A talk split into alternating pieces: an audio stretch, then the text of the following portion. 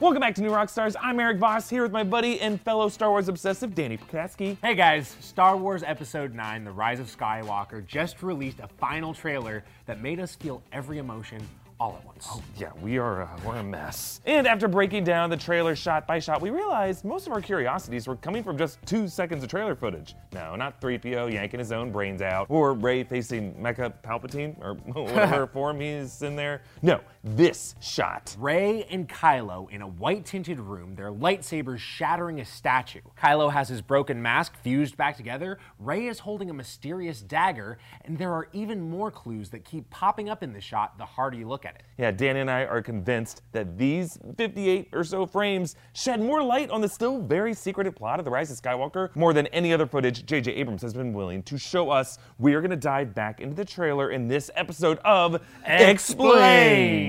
Spoiler warning in case we speculate too accurately on what might actually be in this movie's plot. And thanks to privacy.com for sponsoring this episode. If you go to privacy.com slash new rockstars, you can get $5 today to use on any purchase online for free. Okay, this setting is unlike any other location we've seen in the Rise of Skywalker footage, or any location we've seen in The Force Awakens or The Last Jedi. It contains the lined and dotted lighting patterns that we've seen on the Death Star and the second Death Star in the original trilogy. Yeah, the truth is always in the fixtures.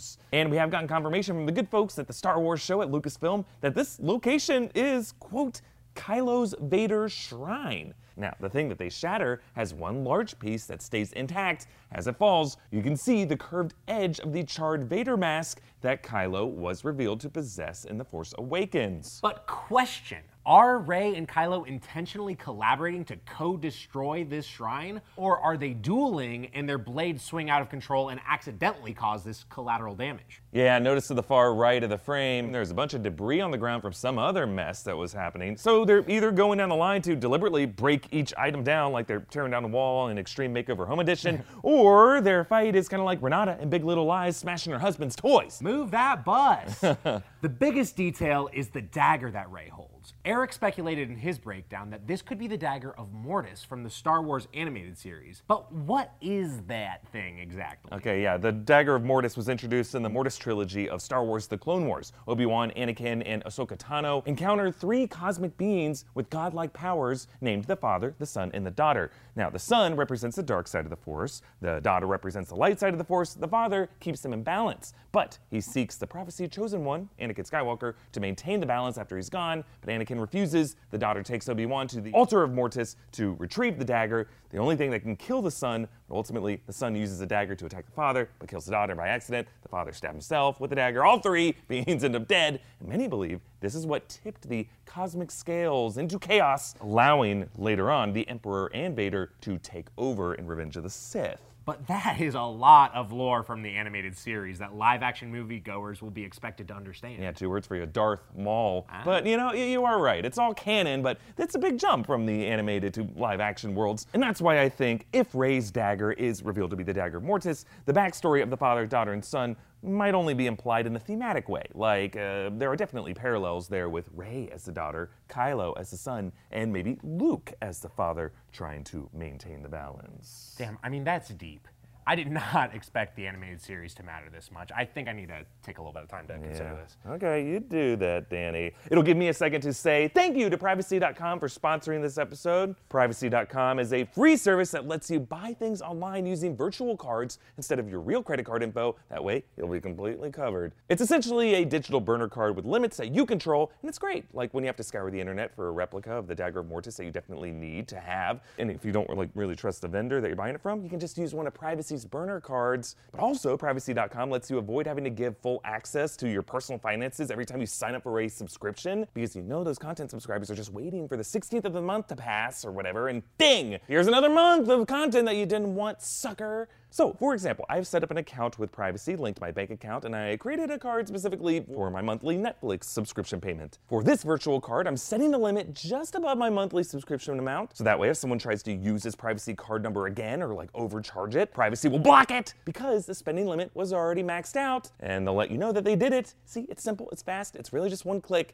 and it's so easy, and again, it is free. And it's a special deal for you guys, first-time customers who sign up with privacy.com slash new rockstars will get $5 off off their first purchase with privacy.com. Just go to privacy.com slash new rockstars. That's P R I V A C Y dot com slash N E W R O C K S T A R S to get $5 off your first purchase now. Okay, I'm back, and I've put some thought on how this could relate to what Rey and Kylo are doing together. First, where are they? Based on the evidence we've seen, this Vader shrine is likely some room or vault in the ruins of the second Death Star that Kylo established. Mm. And we know that these ruins are not located on Endor. They're located on a hmm. new oceanic moon called Kef Bir, according to the Disney Star Tours ride. Yeah, and based on trailer footage, it doesn't seem like Rey will be alone in her exploration of these ruins. Finn appears on that trench wall as well, and if you look even more closely at that room, behind them, that looks like Chewbacca's bowcaster and bandolier on the shelf. Why would Chewie part ways with those? Like, did he offer them to Rey to help her? Is he in the other room taking a dump? I, I have a bad feeling about this. So it seems like part of the movie will feature the main characters venturing to Kef Bir to explore the ruins of the second Death Star. Mm, and while there, Rey stumbles into Kylo Ren and the shrine that he assembled inside these ruins. They shatter a number of artifacts that Kylo had collected, like Vader's burnt mask, but also artifacts that Palpatine's spirit might have possessed. According to the Star Wars lore, past dark figures like Darth Nihilus and Momin possessed objects. And since Sidious was the apprentice of Darth Plagueis the Wise, it is possible that Sidious knows all kinds of unnatural ways to circumvent death. One of the haunted objects could be this dagger, which may or may not be connected to the dagger of Mortis. Perhaps the dagger, when tampered with, awakens the spirit of Palpatine, triggering his rise in a long forgotten element of his infamous contingency plan, Operation Cinder. Mm, that's the plan from the Shattered Empire books and Battlefront 2, in which Palpatine left behind pre recorded orders to devastate various planets in the event of his death. The old school Star Destroyers hidden under the ice, rising in trailer footage, each featuring a new super cannon, they could all be part of that operation. And it all could have started right here, inside Kylo's weird man cave. What is your theory for what is going on in this scene? Thank you for joining me, Danny. It's nice to have someone who loves Star Wars as much as I do to tag team these uh, weird explanations with. Happy to help, Voss. And thanks for keeping track of all the animated series canon because with Maul's return, apparently it's all required reading. Follow us on social media and help us be able to do these classic breakdowns of the Star Wars original trilogy and prequel trilogy in the weeks leading up to The Rise of Skywalker. The only way we can pull that off is with the help of patrons, so please consider becoming a patron of New Rockstars Digital Studios just by clicking the link in the description below. Thanks for watching, and if Chewie is dropping a load, I sincerely hope he flushes. Yeah, you don't want to smell that Wookie Dookie.